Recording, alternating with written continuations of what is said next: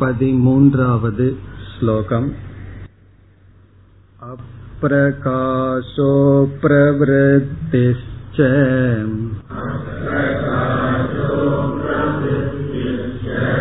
प्रमादो मोह एव च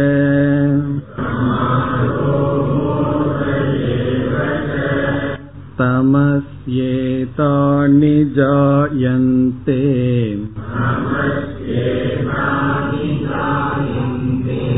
विवृद्धे कुरु नन्दन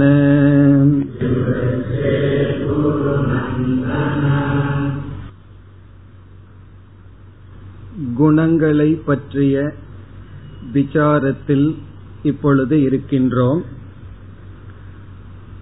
மூன்று குணங்களினுடைய லட்சணங்களை பார்த்து ஒவ்வொரு குணங்களும் நம்மை எப்படி பந்தப்படுத்துகின்றது சங்கடப்படுத்துகின்றது என்பதை பார்த்து பிறகு எப்பொழுது எந்த குணம் மேலோங்கும் என்ற கருத்தையும் பார்த்தோம். பிறகு இறுதியாக நான்காவது தலைப்பாக நாம் பார்த்தது நாம் எந்த நேரத்தில் எந்த குணத்தின் தூண்டுதலில் இருக்கின்றோம் என்று கண்டுகொள்ள அடையாளங்களையும் பார்த்தோம். இவ்விதம் இந்த நான்கு கருத்துக்களையும் பார்த்து அடுத்த ஒரு விசாரத்தில் நாம் ஈடுபட்டோம். அந்த விசாரமானது நாம் ஒரு குணத்தில் இருக்கும் பொழுது அந்த குணத்தினுடைய பிடியிலிருந்து எப்படி நம்மை முன்னேற்றிக் கொள்வது? அடுத்த குணத்திற்கு எப்படி செல்வது என்ற விசாரத்தில் ஈடுபட்டோம்.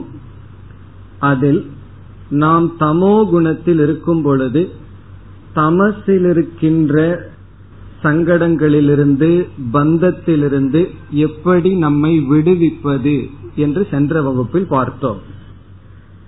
நாம் தமோ குணத்தில் இருக்கும் பொழுது உறக்கத்திலும் சோம்பலிலும் வசப்பட்டு இருப்போம். உறக்கம் தூக்கம் என்பது நம்முடைய சரீரத்திற்கு தேவை.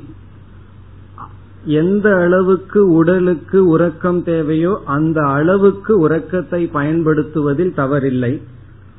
ஆனால் சில சமயங்களில் அதிகமாக உழைத்து உறக்கத்தை நாம் சரியாக பயன்படுத்தவில்லை என்றாலும் உடலுக்கு இன்னல் ஏற்படும். ஆனால் தமோ குணத்தில் இருப்பவர்கள் உழைத்து உடலுக்கு தூக்கத்தினால் கஷ்டத்தை அவர்கள் அனுபவிப்பதில்லை. பிறகு உழைக்காமல் சோம்பலாகவே இருந்து கொண்டு உடலுக்கு உதாரணமாக ஏழு மணி நேரம் உறக்கம் தேவை என்றால் பழக்கத்தினால் பத்து பனிரெண்டு மணி நேரம் உறங்கி பழகி இருப்பார்கள். பிறகு அனைத்து செயல்களிலும் சோம்பலாகவும் செய்வார்கள். மோகவசப்பட்டிருப்பார்கள். இப்படிப்பட்ட மனநிலையில் நாம் இருந்தால் அதிகமாக உறங்குவது சோம்பலாக இருத்தல் பிறகு மோக வசப்பட்டிருத்தல் மந்த புத்தியுடன் இருத்தல் புரிந்து கொள்ளாத புத்தி. இப்படிப்பட்ட மனநிலை நமக்கு இருந்தால் இதிலிருந்து எப்படி நாம் மீள்வது என்று சென்ற வகுப்பில் பார்த்தோம். நாம் தூக்கத்தினுடைய வசத்தில் இருக்கும் பொழுது தூக்கத்தை நாம் வெல்வதற்கு சில உபாயங்களை எல்லாம் பார்த்தோம். எப்படி தமசிலிருந்து நாம் மேல் வருவது என்பதற்கு நாம் பார்த்த உபாயம் ரஜோகுணத்தின் துணையை எடுத்துக்கொள்ள வேண்டும். சத்துவ குணத்தின் துணை எடுத்துக்கொண்டு தமோ குணத்தை வெல்ல முடியாது. இப்ப ரஜோகுணத்தினுடைய துணை கொண்டுதான் நாம் என்ன செய்ய வேண்டும்? தமோ குணத்திலிருந்து விடுதலை அடைய வேண்டும். இப்ப இப்படி கேட்டவுடன் நமக்கு ஒரு சந்தேகம் வரலாம். ரஜோகுணமும் நம்மை பந்தப்படுத்துகின்றது சங்கடப்படுத்துகின்றது. தமோ குணமும் சங்கடப்படுத்துகின்றது. இதில் எந்த சங்கடத்தை தேர்ந்தெடுப்பதில் இதில் என்ன வேடிக்கை இருக்கின்றது என்ற சந்தேகம் நமக்கு வரலாம். அதற்கு உதாரணம் சொல்வார்கள். ஒருவன் வந்து கப்பலில் சென்று கொண்டிருக்கின்றான். கப்பலானது தீப்பிடித்து விட்டது. இப்பொழுது தீ அவனை நெருங்கிக் கொண்டு வருகின்றது. இன்னும் ஒரு நிமிடத்தில் தீ வந்து அவனை பிடித்துவிடும். கீழே குதிக்கலாம் என்றால் அவனுக்கு நீச்சல் தெரியாது. இப்ப அவனுக்கு என்ன இருக்கு? சாய்ஸ் இருக்கு. கீழே குதிக்கிறதா? அங்கேயே நிக்கிறதா கீழே குதிச்சா கூலா சாகலாம். அங்கேயே நின்னா கொஞ்சம் உஷ்ணமாக சாகலாம். இதுல என்ன சாய்ஸ் வேண்டியது இருக்கு? அப்படி தமோ குணத்திலிருந்து நான் பந்தப்பட்டு ரஜோகுணத்திலிருந்து நான் பந்தப்படுவதில் என்ன வேற்றுமை என்ற சந்தேகம் வரும்பொழுதுதான் நாம் எப்படிப்பட்ட ரஜோகுணத்தை எடுத்துக்கொள்ள வேண்டும் என்றால் ரஜசுக்கு பின்னாடி சத்துவம் இருக்க வேண்டும். சரியான அறிவுடன் கூடிய செயலில் ஈடுபட வேண்டும். பொதுவாக நமக்கு சோம்பல் அல்லது உறக்கம் இவைகளையெல்லாம் தவிர்க்க வேண்டும் என்றால் செயலில் நம்மை ஈடுபடுத்தி கொள்ள வேண்டும். ரெஸ்பான்சிபிலிட்டி என்று சொல்வார்கள். ரெஸ்பான்சிபிலிட்டி என்றால் ஒரு பொறுப்பை நாம் எடுத்துக்கொள்ள வேண்டும். ஒரு பொறுப்பு இருந்தால்தான் நமக்கு சோம்பல் இருக்காது உறக்கம் உறக்கத்தில் இருந்தெல்லாம் நாம் வென்று வர முடியும். பொறுப்பில்லை என்றால் நம்மை எரியாமல் நமக்கு உறக்கம் சோம்பல் அதிகமாக உணவை உட்கொள்ளுதல் இதெல்லாம் நடக்கும். அதற்கு என்ன உதாரணம் என்றால் திங்களிலிருந்து நம்ம ஆபீஸுக்கு போய் வேலை செய்கின்றோம். ஞாயிற்றுக்கிழமை நமக்கு ஒரு பொறுப்பும் இல்லை. அதனால எந்திரிக்கிறது எத்தனை மணினா? மதியம் ஒரு மணி. காரணம் என்ன? காலையில எழுந்திருப்பதற்கு மனதே வராது. அன்று ஒரு பொறுப்பு இல்லை. ஒரு கால் ஞாயிற்றுக்கிழமை காலையில ஒரு முக்கியமான ஒரு பொறுப்பு இருந்தால் அன்று எப்பொழுதும் போல் நாம் எழுந்து விடுவோம்.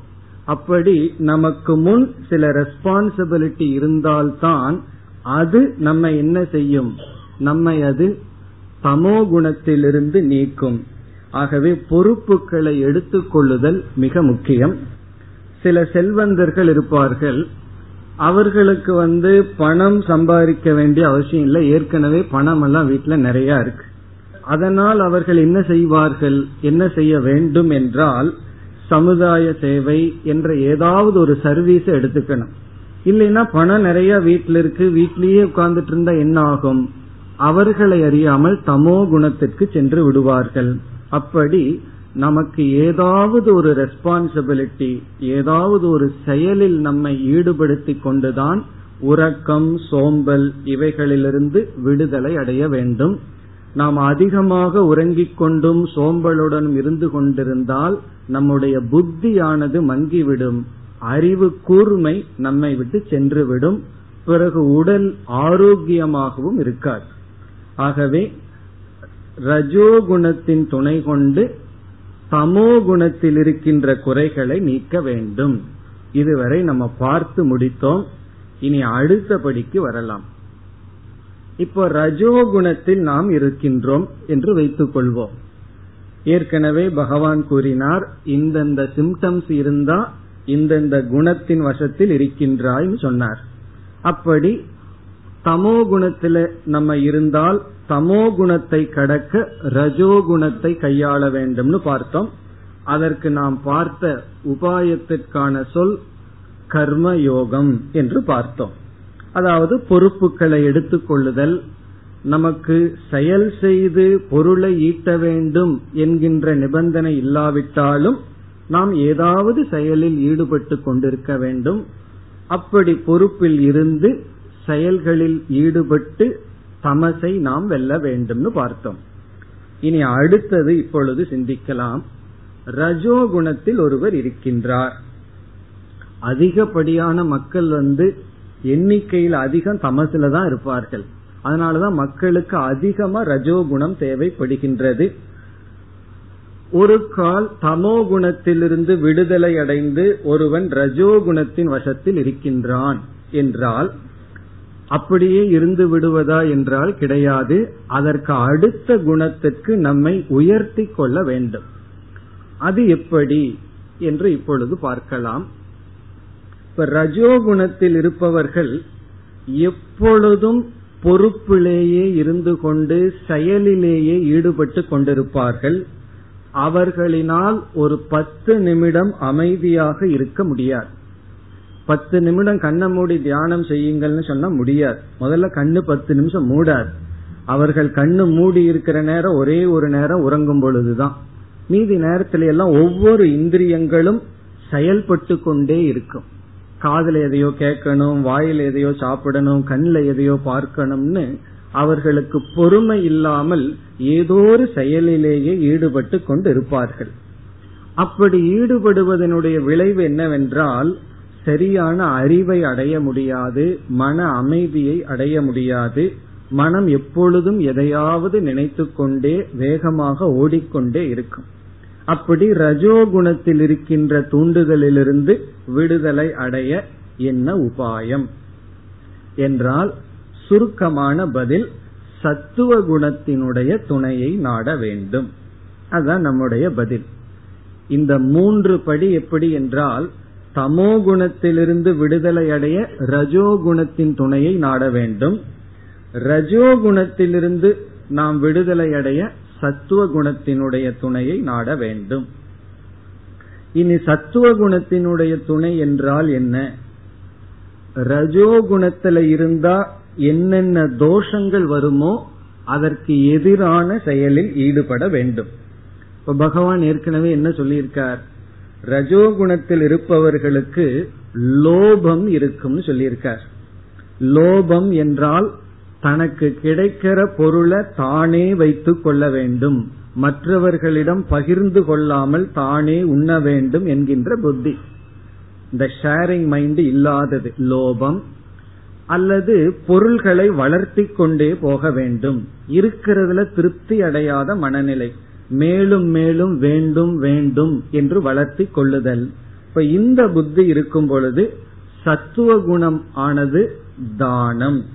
இப்ப லோபத்தை நம்ம வெல்ல வேண்டும் என்றால் தானம். தானம் என்றால் ஷேரிங் நம்மிடம் இருப்பதை மற்றவர்களிடம் பகிர்ந்து கொள்ளுதல். இதுக்கு சாஸ்திரத்துல பிரதிபக்ஷ பாவனா என்று சொல்வார்கள். பிரதிபக்ஷ பாவனா என்றால் என்ன பலகீனம் நமக்கு இருக்கின்றதோ அதற்கு எதிரான ஒன்றினுடைய துணை கொண்டு அந்த பலகீனத்தை நாம் நீக்க வேண்டும். அப்படி எவருடைய மனதில் லோபம் குடிகொண்டிருக்கின்றதோ லோபம் என்றால் யாருக்கும் கொடுக்காமல் தானே வைத்துக் கொள்ள வேண்டும் என்கின்ற மனநிலை அவர்கள் தானம் என்ற பயிற்சியை செய்ய வேண்டும். கொடுத்து பழக வேண்டும். நம்ம கர்ணன் மாதிரி கொடுக்கிறோமோ இல்லையோ கொஞ்சமாவது இருக்கிறதுல கொஞ்சம் நாம் கொடுத்து பழக வேண்டும். அந்த ஷேரிங் மைண்ட் ரொம்ப முக்கியம். காரணம் என்னவென்றால் ஒரு பொருளை நம்ம சுவைத்தோம்னா அது ஒரு பங்கு ஆனந்தம் கிடைக்கும். அதுல சந்தேகமே இல்லை. அதை நம்ம சுவைக்காம மற்றவர்களுக்கு கொடுத்துட்டா ஆனந்தம் இல்லை அப்படின்னு யார் சொல்லுவார்கள்? ரஜோகுணத்தில் இருப்பவர்கள் சொல்லுவார்கள். இப்போ ஒரு இனிப்பு பதார்த்தம் இருக்கு. அதை நான் வாயில சாப்பிட்டேன்னா எனக்கு அதுல ஒரு இன்பம் இருக்கு. அதை நான் சாப்பிடாம யாருக்காவது கொடுத்துட்டா எனக்கு இன்பம் இல்லை. அந்த இன்பத்தை இழக்கின்றேன்னு யாருக்கு தெரியும்? யாருடைய தத்துவமா இருக்கும்? ரஜோகுணத்தில் இருப்பவர்களா இருக்கும். ஆனா அவர்களே சத்துவ குணத்திற்கு வந்து விட்டால் ஒரு உண்மையை உணர்கிறார்கள். அதை மற்றவர்களுக்கு கொடுக்கும் பொழுது அந்த இன்பமானது இரண்டு மடங்கு மூணு மடங்குன்னு நம்ம சொல்லலாம். ஆனா உபனிஷத் நூறு மடங்கு என்று சொல்கிறது. நூறு மடங்கு சந்தோஷம் இருக்குமா?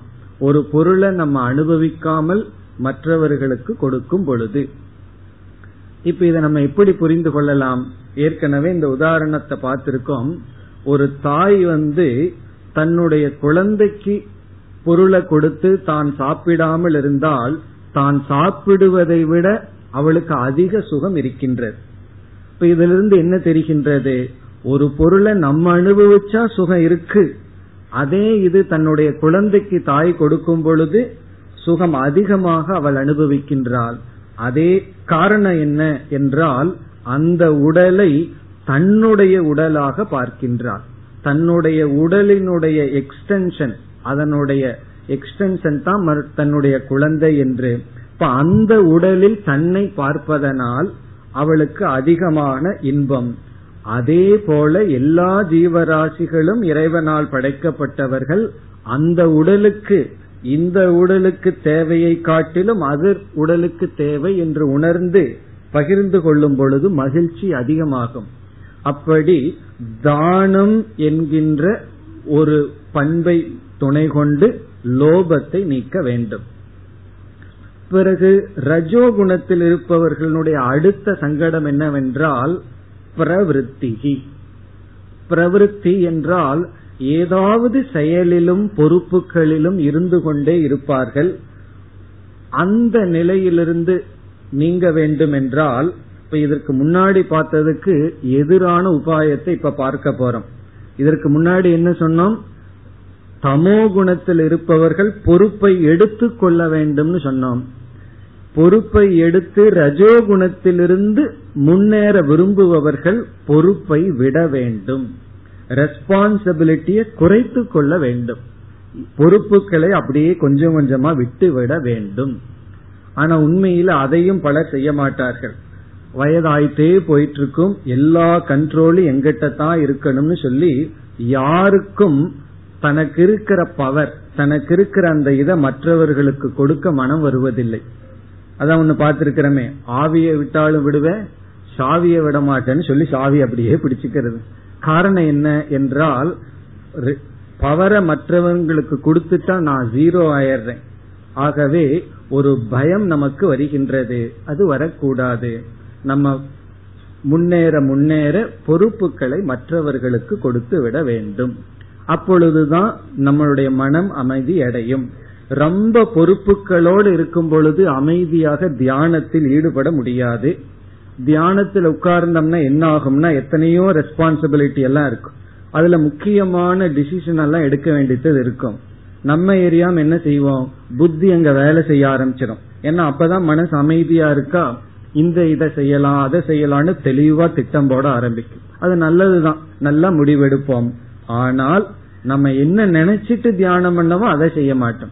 பகவானுடைய நாமத்தை சொல்லிட்டே இருக்கணும்னு உட்காருவோம். அதிக பொறுப்புகள் இருக்கும் பொழுது நம்ம எரியாமல் அந்த பொறுப்புகளுக்காகவே நம்முடைய மனதை பயன்படுத்துவோம். அப்ப சத்துவத்திற்கு செல்ல வேண்டும் என்றால் அதிக பொறுப்புகளை நாம் எடுத்துக்கொள்ள கூடாது அப்ப அந்த பிரவருத்தியிலிருந்து நிவிருத்தியினுடைய துணையை நாட வேண்டும். ரஜஸிலிருந்து சத்துவத்துக்கு போறதுக்கு தானம் இரண்டாவது நிவர்த்திகி. மூன்றாவதாக ரஜஸில் இருப்பவர்களை பற்றி பகவான் கூறும் பொழுது அசமக என்று சொன்னார். அசமக என்றால் மனதிற்குள் சங்கல்பங்கள் ஒன்றை விட்டு ஒன்றை தொடர்ந்து வந்து கொண்டே இருக்கும். அதாவது ஒரு காரியத்தை செய்து கொண்டிருக்கும் பொழுதே இதை முடிச்சிட்டு இதை செய்யலாம். இதை முடிச்சிட்டு இதை செய்யலாம் என்ற ஓட்டம் ஓடிக்கொண்டே இருக்கும். அப்பொழுது அதை அவர் ஒழுங்காக செய்ய மாட்டார். சாப்பிடும் பொழுதே சாப்பிட்டதுக்கு அப்புறம் என்ன செய்யணுமோ அதை நினைச்சிட்டு இருக்கிறது. சரியா சாப்பிடுறது இல்லை பிறகு அதை செய்யும் பொழுது அதற்கு பிறகு என்ன செய்யணுமோ அதை நினைத்து கொண்டிருத்தல். இப்படி எண்ணங்களினுடைய வேகம் ஓடிக்கொண்டிருக்கும். அதை நிறுத்த வேண்டும். அதற்கு உபாயம்தான் தியானம் அல்லது உபாசனம் என்று சொல்லப்படுகிறது. இப்ப உபாசனம் என்பது முக்கியமான சாதனை. ரஜோகுணத்திலிருந்து சத்துவ குணத்திற்கு போக விரும்புபவர்களுக்கு. இதுல கர்மயோகம் இங்கு முக்கியமா உபாசனம். இப்போ உபாசனம்னா தியானம். தியானம் என்றால் அமைதியாக இருந்து ஜபம் செய்து பழகுதல் பூஜை செய்து பழகுதல் அல்லது நாலு ஸ்லோகங்களை மனப்பாடம் பண்ணி அதை நாம் ஓதி பழகுதல் பாராயணம் செய்து பழகுதல். இதுக்கு ரொம்ப பொறுமை நமக்கு வேண்டும். இப்ப ரஜோகுணத்தில் இருப்பவர்களுக்கு பொறுமை இருக்காது. அந்த பொறுமையை நாம் வளர்த்தி இப்படிப்பட்ட சாதனையில் ஈடுபட வேண்டும். இப்போ சுருக்கமான நம்முடைய பதில் சத்துவத்தின் துணையை நாடுதல். சத்துவத்தின் துணையை நாடுதல் என்றால் பண்புகளை அடைதல் அல்லது உபாசனையில் முழுமையாக ஈடுபடுதல். பொறுப்புகளை குறைத்து கொள்ளுதல். ரெஸ்பான்சிபிலிட்டியை நம்ம ஏற்றுக்கொள்ளாமல் இருத்தல். இது ஆரம்பத்திலேயே செய்யக்கூடாது. ரஜோகுணத்துல இருந்ததற்கு பிறகுதான் இதை செய்யணும். தமோ குணத்தில் இருந்து பொறுப்புகளை ஏற்றுக்கொள்ளாமல் இருப்பது அது சரியல்ல. தமோ குணத்தில் இருப்பவர்களும் எந்த ரெஸ்பான்சிபிலிட்டி இல்லாமல் இருப்பார்கள்? அது தவறு. அப்படி இருக்கக்கூடாது. தமசிலிருந்து ரஜோகுணத்துக்கு சென்று பிறகுதான் நாம் சத்துவ குணத்திற்கு செல்ல வேண்டும். இவ்விதம் தமோ குணத்தில் இருப்பவர்கள் ரஜோகுணத்தின் துணையை நாடி தமசை வெல்ல வேண்டும். ரஜோகுணத்தில் இருப்பவர்கள் சத்துவ குணத்தினுடைய துணையை நாடி ரஜோ குணத்தை வெல்ல வேண்டும். இனி அடுத்தது என்ன? சத்துவ குணத்தில் இருப்பவர்கள் அப்படி இருக்கிற ஆள் இருக்கான்னு சில பேருக்கு சந்தேகம் வரும். இருக்கிறார்கள் அப்படி இருப்பவர்கள் இந்த சத்துவ குணத்திலிருந்து வருகின்ற சங்கடங்களை நீக்க என்ன செய்ய வேண்டும் என்பது கேள்வி. அதை நாம் பிறகு பார்க்க போகின்றோம். அது பத்தொன்பதாவது ஸ்லோகத்துல பகவான் அதற்கான உபாயத்தை சொல்ல போறார்.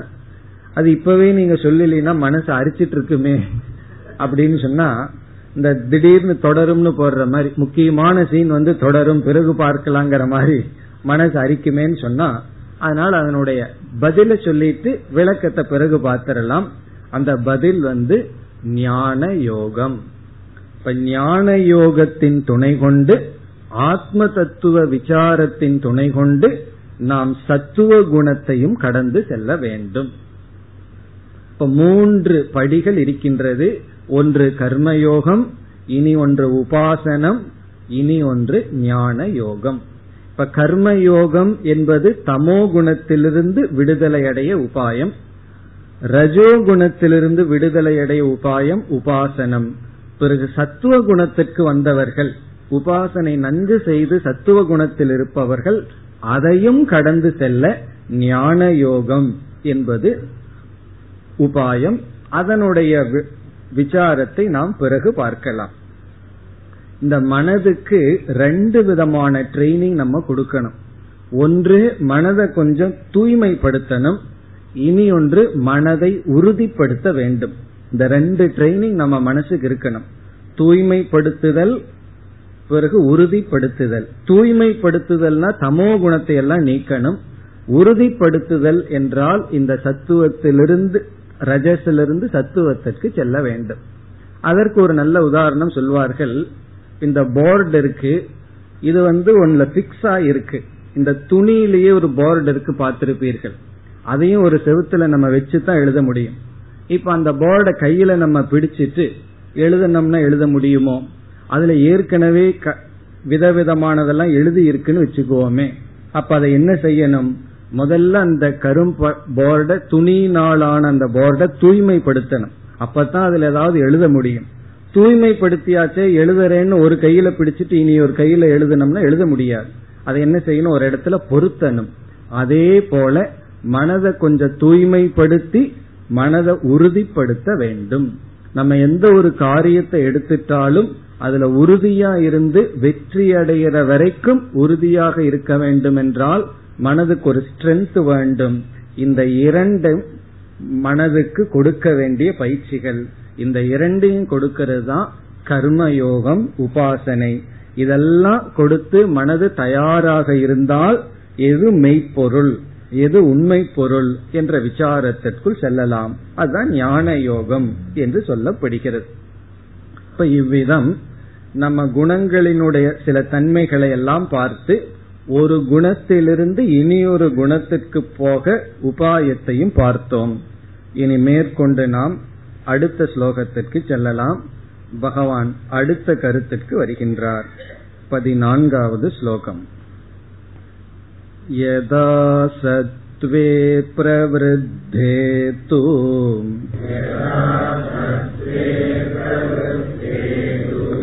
प्रलयं याति देहभृत्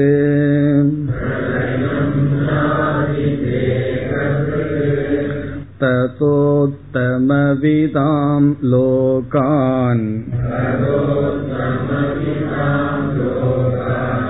अमलान् प्रतिपद्यते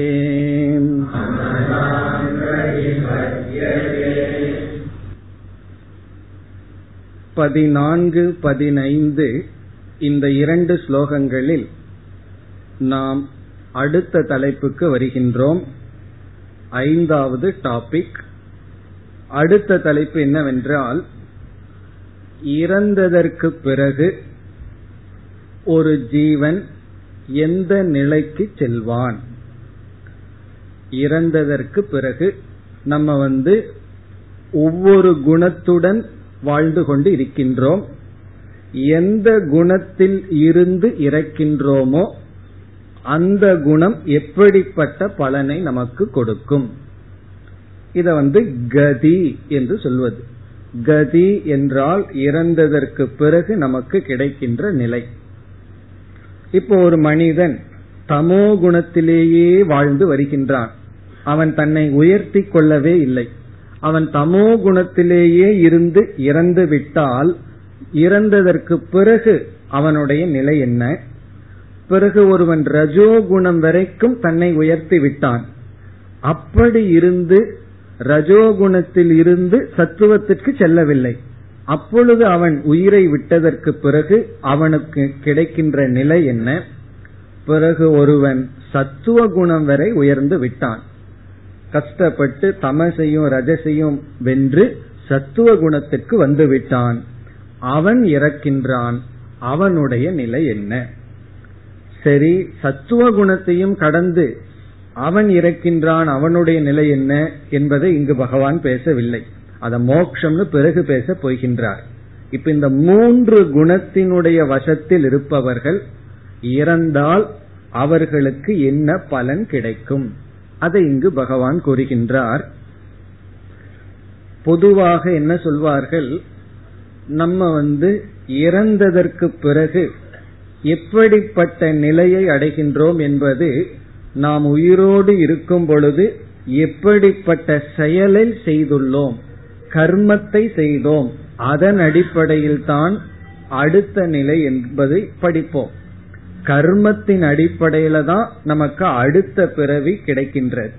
நம்ம என்ன செயல் செய்தோமோ நல்ல செயல் செய்தால் அதற்கு தகுந்த லோகம் தீய செயல்களில் ஈடுபட்டிருந்தால் அதற்கு தகுந்தது என்று கர்மத்தின் அடிப்படையில தான் நமக்கு இறந்ததற்கு பிறகு கதி கிடைக்கும். அப்படி இருக்கும் பொழுது எப்படி பகவான் குணத்தின் அடிப்படையில் பேசுகின்றார்ங்கிற சந்தேகம் வரலாம்.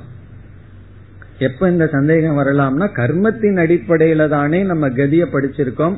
இங்க எப்படி பகவான் குணத்தின் அடிப்படையில் ஒருவனுடைய கதியை பற்றி இறந்ததற்கு பிறகு அவனுக்கு கிடைக்கின்ற நிலையை பற்றி பேசுவார் என்ற சந்தேகம் வரும் பொழுது இங்கு உண்மையில் என்ன நடக்கின்றது?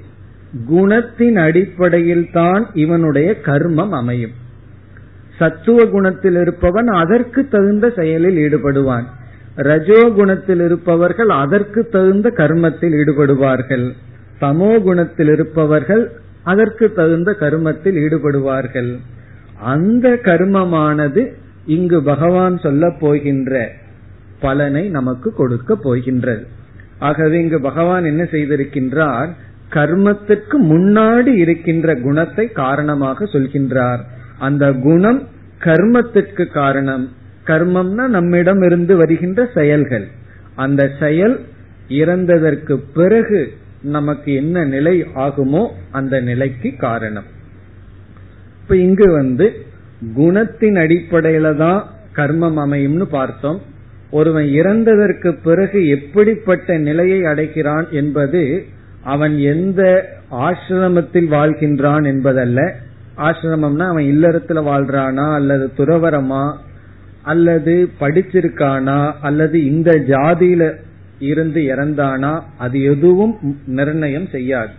அவர்களுடைய குணத்தின் அடிப்படையில் தான் நமக்கு அடுத்த ஜென்மம் கிடைக்கின்றதே தவிர நமக்கு இங்கு பாண்டித்யம் எவ்வளவு படித்து வச்சிருக்கோம் அல்லது எந்த ஜாதியில பிறந்திருக்கோம் எந்த ஆசிரமத்துல வாழ்கின்றோம் இந்த அடிப்படையில எல்லாம் பிறப்பு வராது.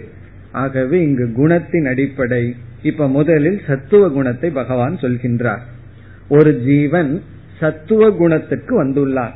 இப்ப சத்துவ குணத்தில் இருக்கான்னு சொன்னா தெளிவான அறிவுடன் நல்ல பண்புகளுடன் யாரையும் ஹிம்சைப்படுத்தாமல் மற்ற குணத்தில் இருப்பவர்களெல்லாம் மற்றவர்களை துன்புறுத்தி கொண்டிருப்பார்கள். இவன் அப்படியெல்லாம் இல்லாமல் இவன் சத்துவ குணத்தில் வாழ்ந்து கொண்டு இருக்கின்றான்.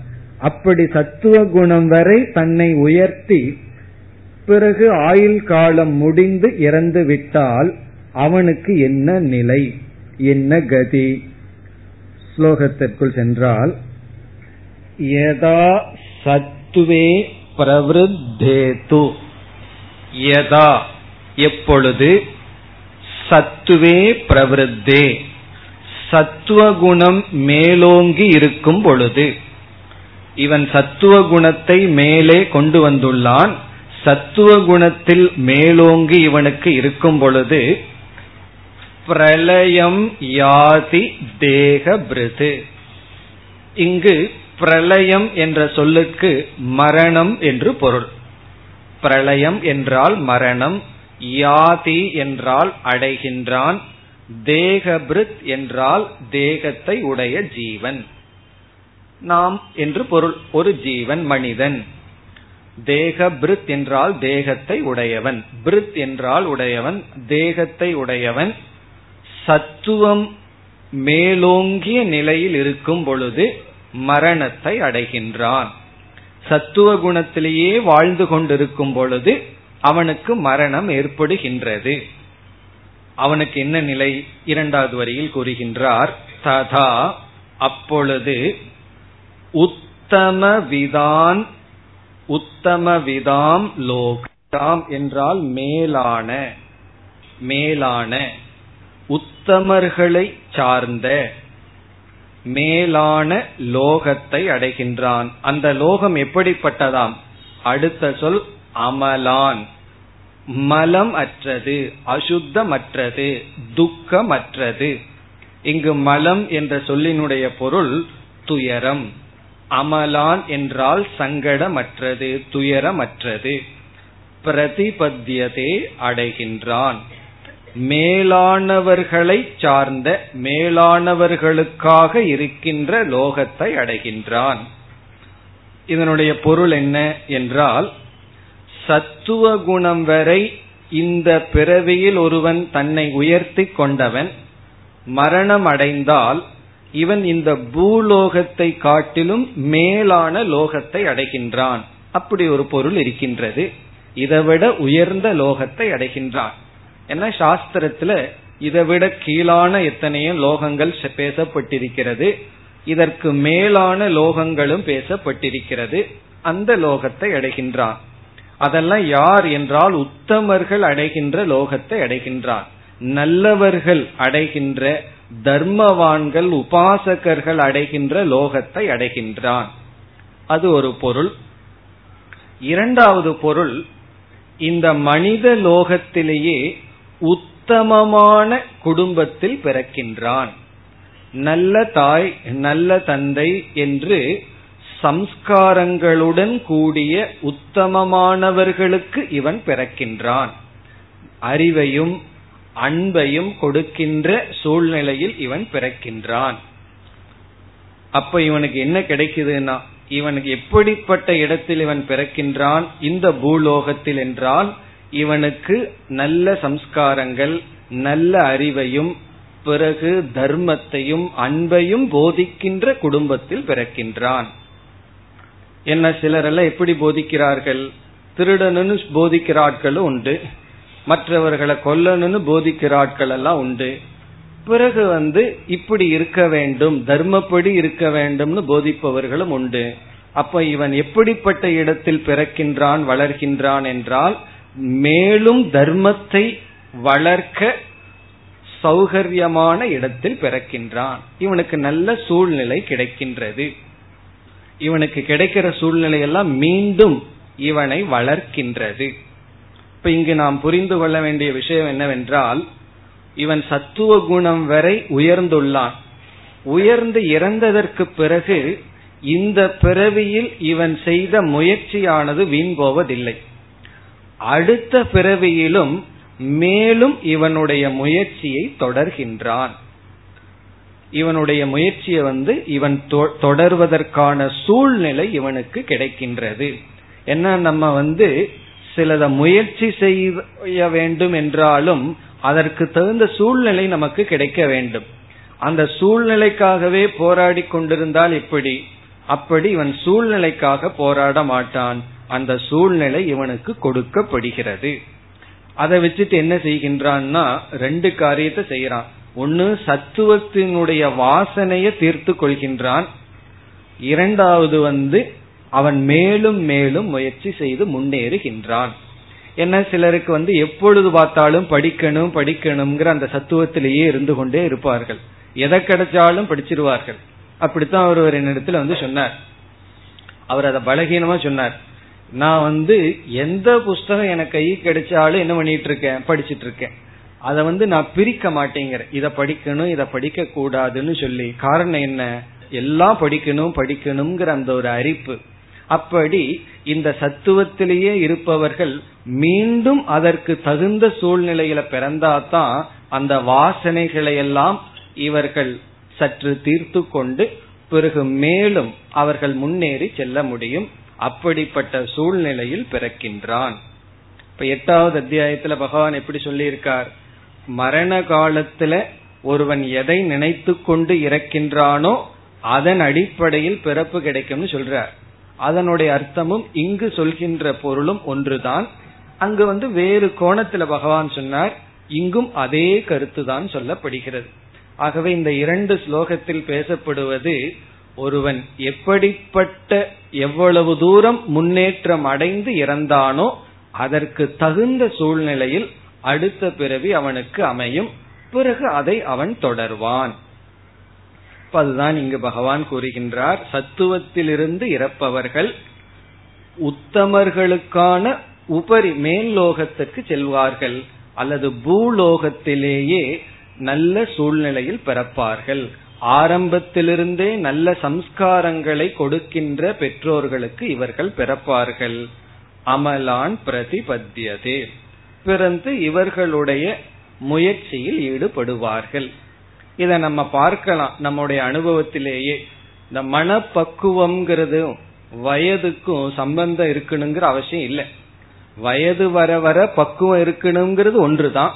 ஆனா கண்டிப்பா வயதுக்கும் மனோ பக்குவத்துக்கும் சம்பந்தம் இருக்கணுங்கிற அவசியம் இல்லை.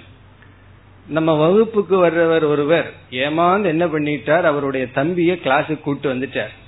உடனே அவங்க அம்மா என்ன சொன்னாங்க தெரியுமா? நீ தான் கெட்டு போனாலும் பரவாயில்ல வீட்டில் இருக்கிறவங்க எல்லாம் கெட்டு போக வைக்கிறியன்னு சொல்லி. காரணம் என்னன்னா அவர் அவருடைய அம்மா இப்ப யாருக்கு பக்குவம் இருக்கு?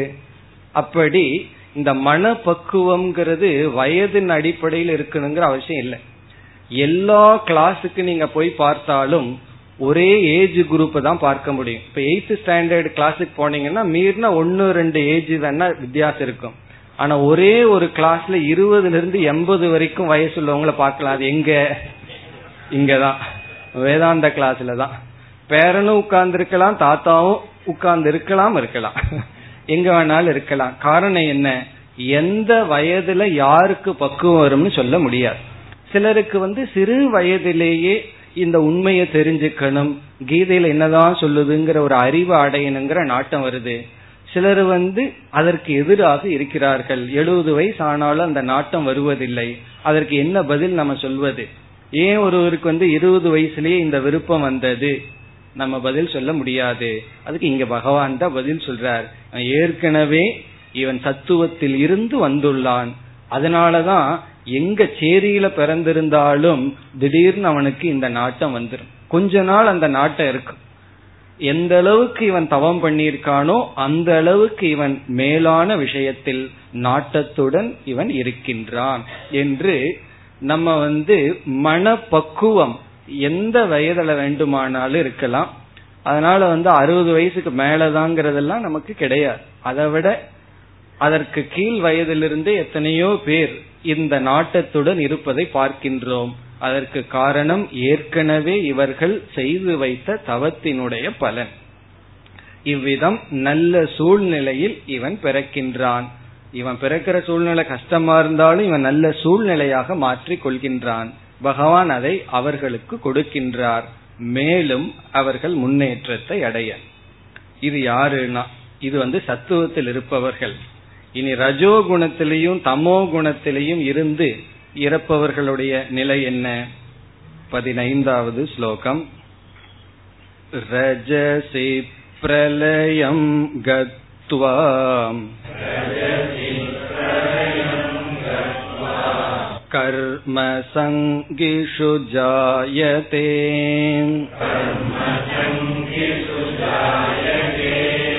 तथा प्रलीनस्तमसि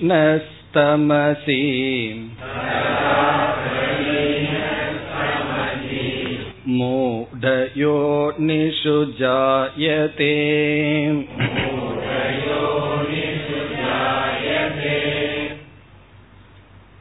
சத்துவ குணத்திற்கு வந்து பிறகு மரணம் அடைபவர்களை பற்றி பகவான் கூறி இந்த ஸ்லோகத்தில் முதல் வரியில் ரஜோகுணத்தில் இருப்பவர்கள் மரணம் அடைந்தால் அவர்கள் எப்படிப்பட்ட சூழ்நிலையில் பிறக்கிறார்கள்?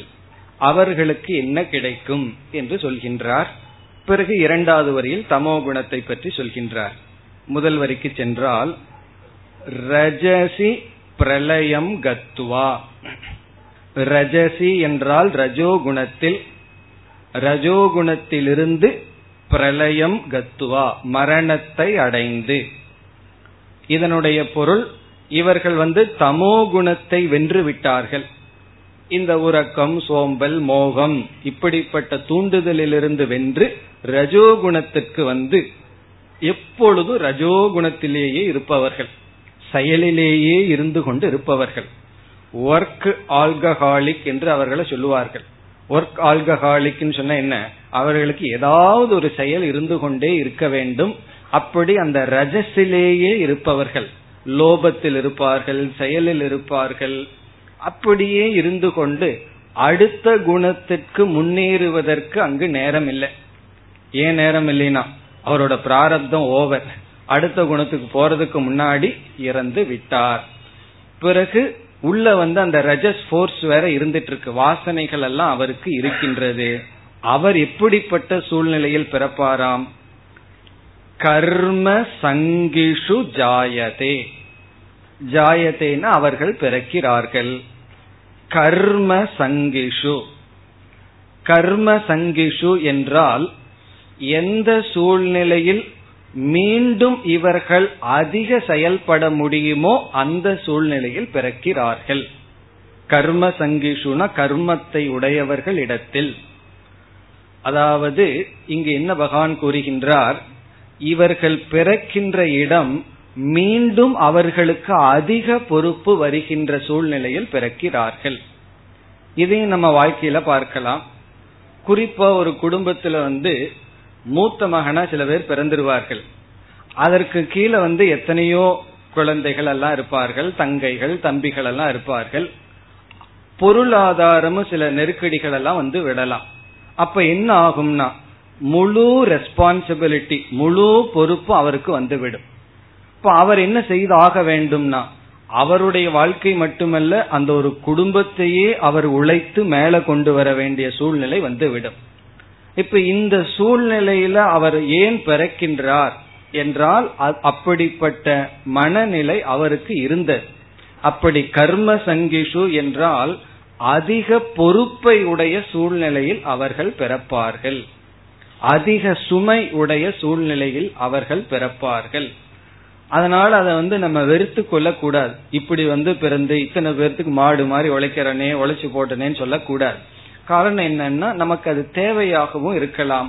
என்ன நம்ம ரஜோ குணத்துல நமக்கு இருக்கும் பொழுது நமக்கு ஒரு செயல் அல்லது பொறுப்புகள் தான் நம்ம பக்குவப்படுத்தும். அப்படி சிலருடைய வாழ்க்கை அமையறத பார்க்கலாம். முழு வாழ்க்கை பெரிய சுமை அவர்களுக்கு வந்துவிடும். இந்த அந்த வீட்டுல கடைசி பையன் வந்து அப்படியே சந்தோஷமா வந்து அப்படியே நைஸா மீன் மாதிரி போயிருவாங்க இவர் தான் என்ன பண்ணுவாருன்னா எல்லாத்துக்கும் இவர் தான் எல்லாம் பார்த்து பண்ணணும்.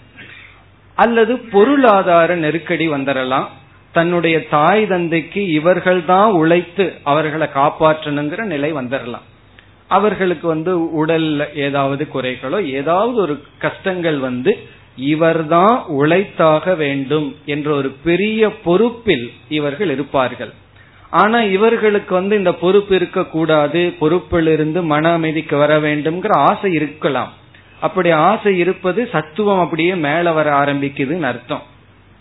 அந்த ஆசை இல்லாம இதுலயே இருந்தா மீண்டும் அதே போலதான் பிறப்பார்கள்.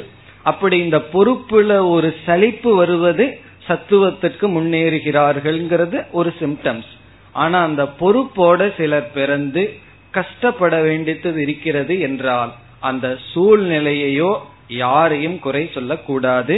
அதை நாம் தான் சம்பாதித்துள்ளோம். ஏன்னா நமக்கு அது தேவை அதனால பகவான் கொடுத்திருக்கார். கம்பேர் பண்ணக்கூடாது. அவன் மட்டும் அப்படி எனக்கு மட்டும் இப்படின்னு சொல்லக்கூடாது. அவனுக்கு அப்படி அது அவனுடைய அவன் சம்பாரிச்சது எனக்கு இப்படி அது நான் சம்பாரிச்சது. எப்படி ஒரு வீடை நம்ம சம்பாதிக்கிறோம் அல்லவா? இது என்னுடைய வீடு கஷ்டப்பட்டு கட்டியதுன்னு சொல்றோம். அதே போல நம்முடைய உடலை நம்ம சம்பாதிக்கிறோம். நம்ம சாப்பிட்ட சாப்பாடு செய்யற எக்ஸசைஸ் இது சம்பந்தமா உடல் அமைகின்றது. அதே போல சூழ்நிலைகளும் நாம் ஈட்டியதுதான் நம்முடைய கர்ம வினை அப்படி இவர்கள் அதிகமான சுமையுள்ள குடும்பத்தில் பிறப்பார்கள். இப்ப கர்ம சங்கிஷுனா இவர்களுக்கு அதிகமான பொறுப்புகள் வரும். அப்படி நமக்கு யாருக்காவது பொறுப்பு இருந்ததுன்னா அதை மகிழ்ச்சியாக ஏற்றுக்கொண்டால் அது வந்து கர்மயோகம் ஆகின்றது ஏன்னா அந்த கர்மத்துக்கு பின்னாடி சத்துவம் வருது. அது தலையெழுத்துன்னு சொல்லி பகவானே எல்லாத்தையும் திட்டிட்டு இருந்தோம்னு வச்சுக்கோமே. அது கர்மம் ஆயிரும் பிறகு கீழே போனாலும் போயிருவோம் தமோ குணத்துக்கு போனாலும் போயிருவோம். அப்போ அதை நாம் ஏற்றுக்கொள்ள வேண்டும். அக்செப்டன்ஸ் ரொம்ப முக்கியம். அப்படி ஏற்றுட்டோம்னா எனக்கு பெரிய பொறுப்பை பகவான் கொடுத்தார்.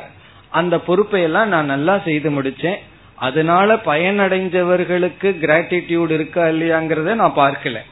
என்னுடைய வாசனைய தீர்த்துக்கிறதுக்கு அவங்க பயன்பட்டார்கள்.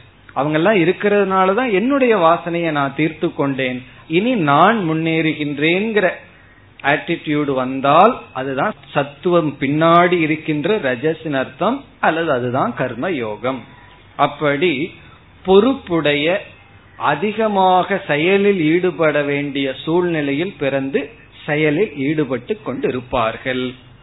இது பெட்டர் ரஜசா இருந்தா இப்படி. சத்துவமா இருந்தா அவர்கள் வந்து இதை விட நல்ல சூழ்நிலையிலிருந்து அதற்கு மேல முன்னேறுவார்கள். இனி தமோ குணால பத்தி சொல்கின்றார். இரண்டாவது வரியில் ததா பிரலீன தமசி. அவ்விதம் தமசி பிரலீனக. தமோ குணத்தில் இறப்பவர்கள்.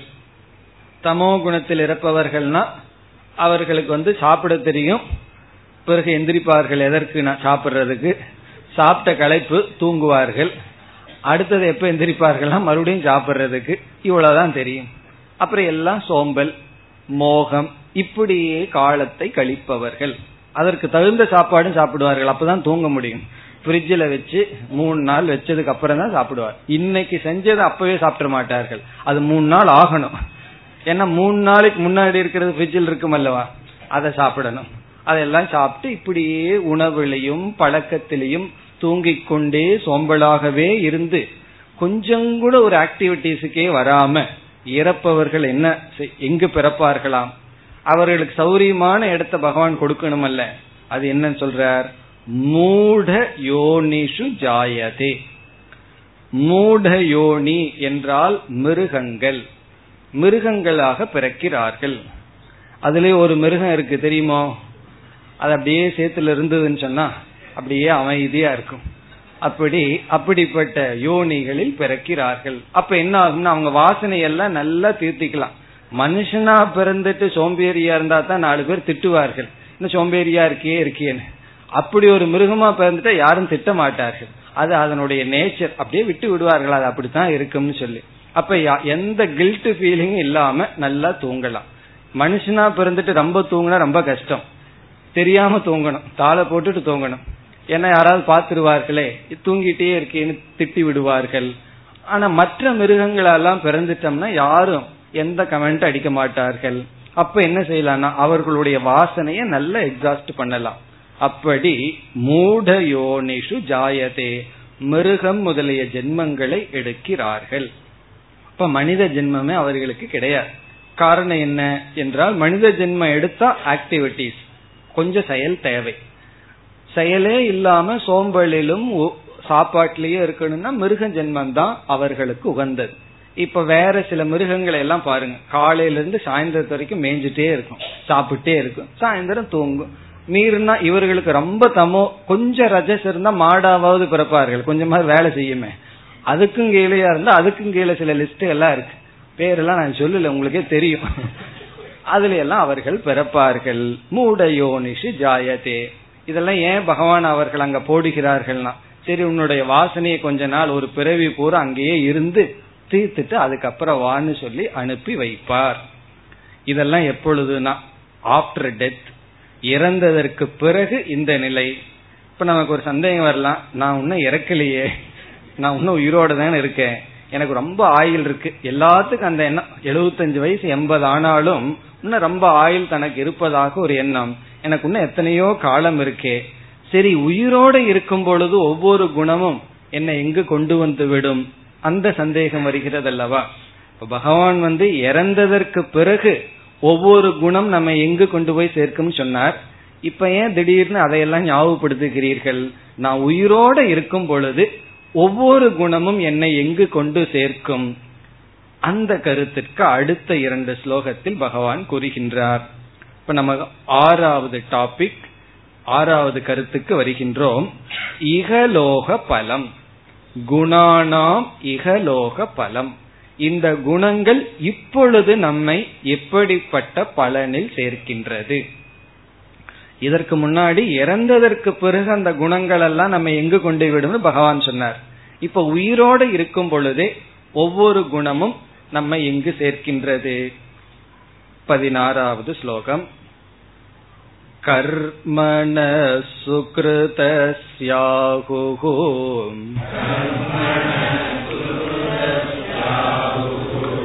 सात्विकं निर्मलं फलम्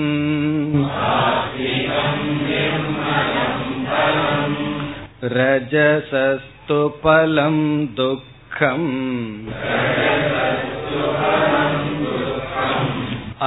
ஞானம் தமச பலம்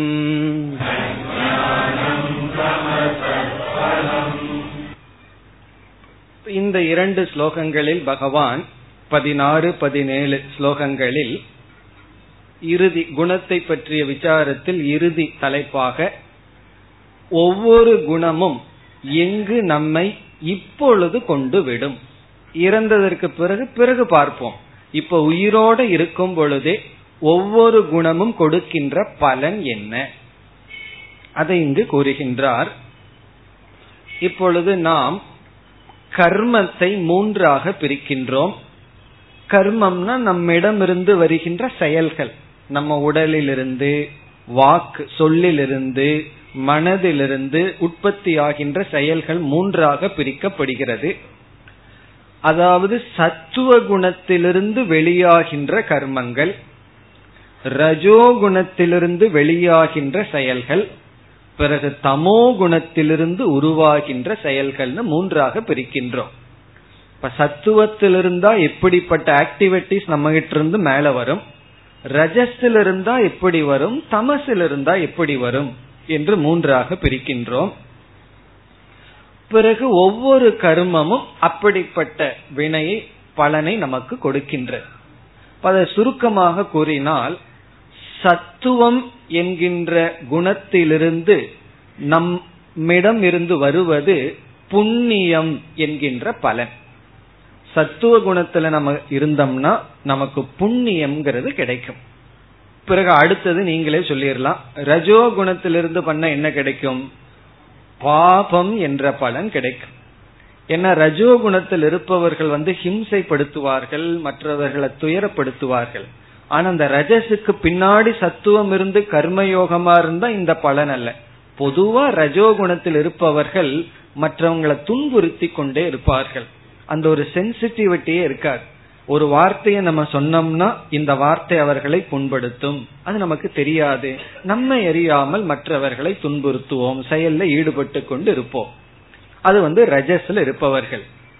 தமோ குணத்தில் இருப்பவர்கள் அவர்களுக்கு வந்து பாபமும் வராது புண்ணியமும் வராது. அறியாமையிலேயே இருப்பார்கள். அவர்களுடைய காலம் வியர்த்தமா இருக்கும். வியர்த்தம்னா பயனற்றதாக இருக்கும். அறியாமையிலேயே மூழ்கி இருப்பார்கள்.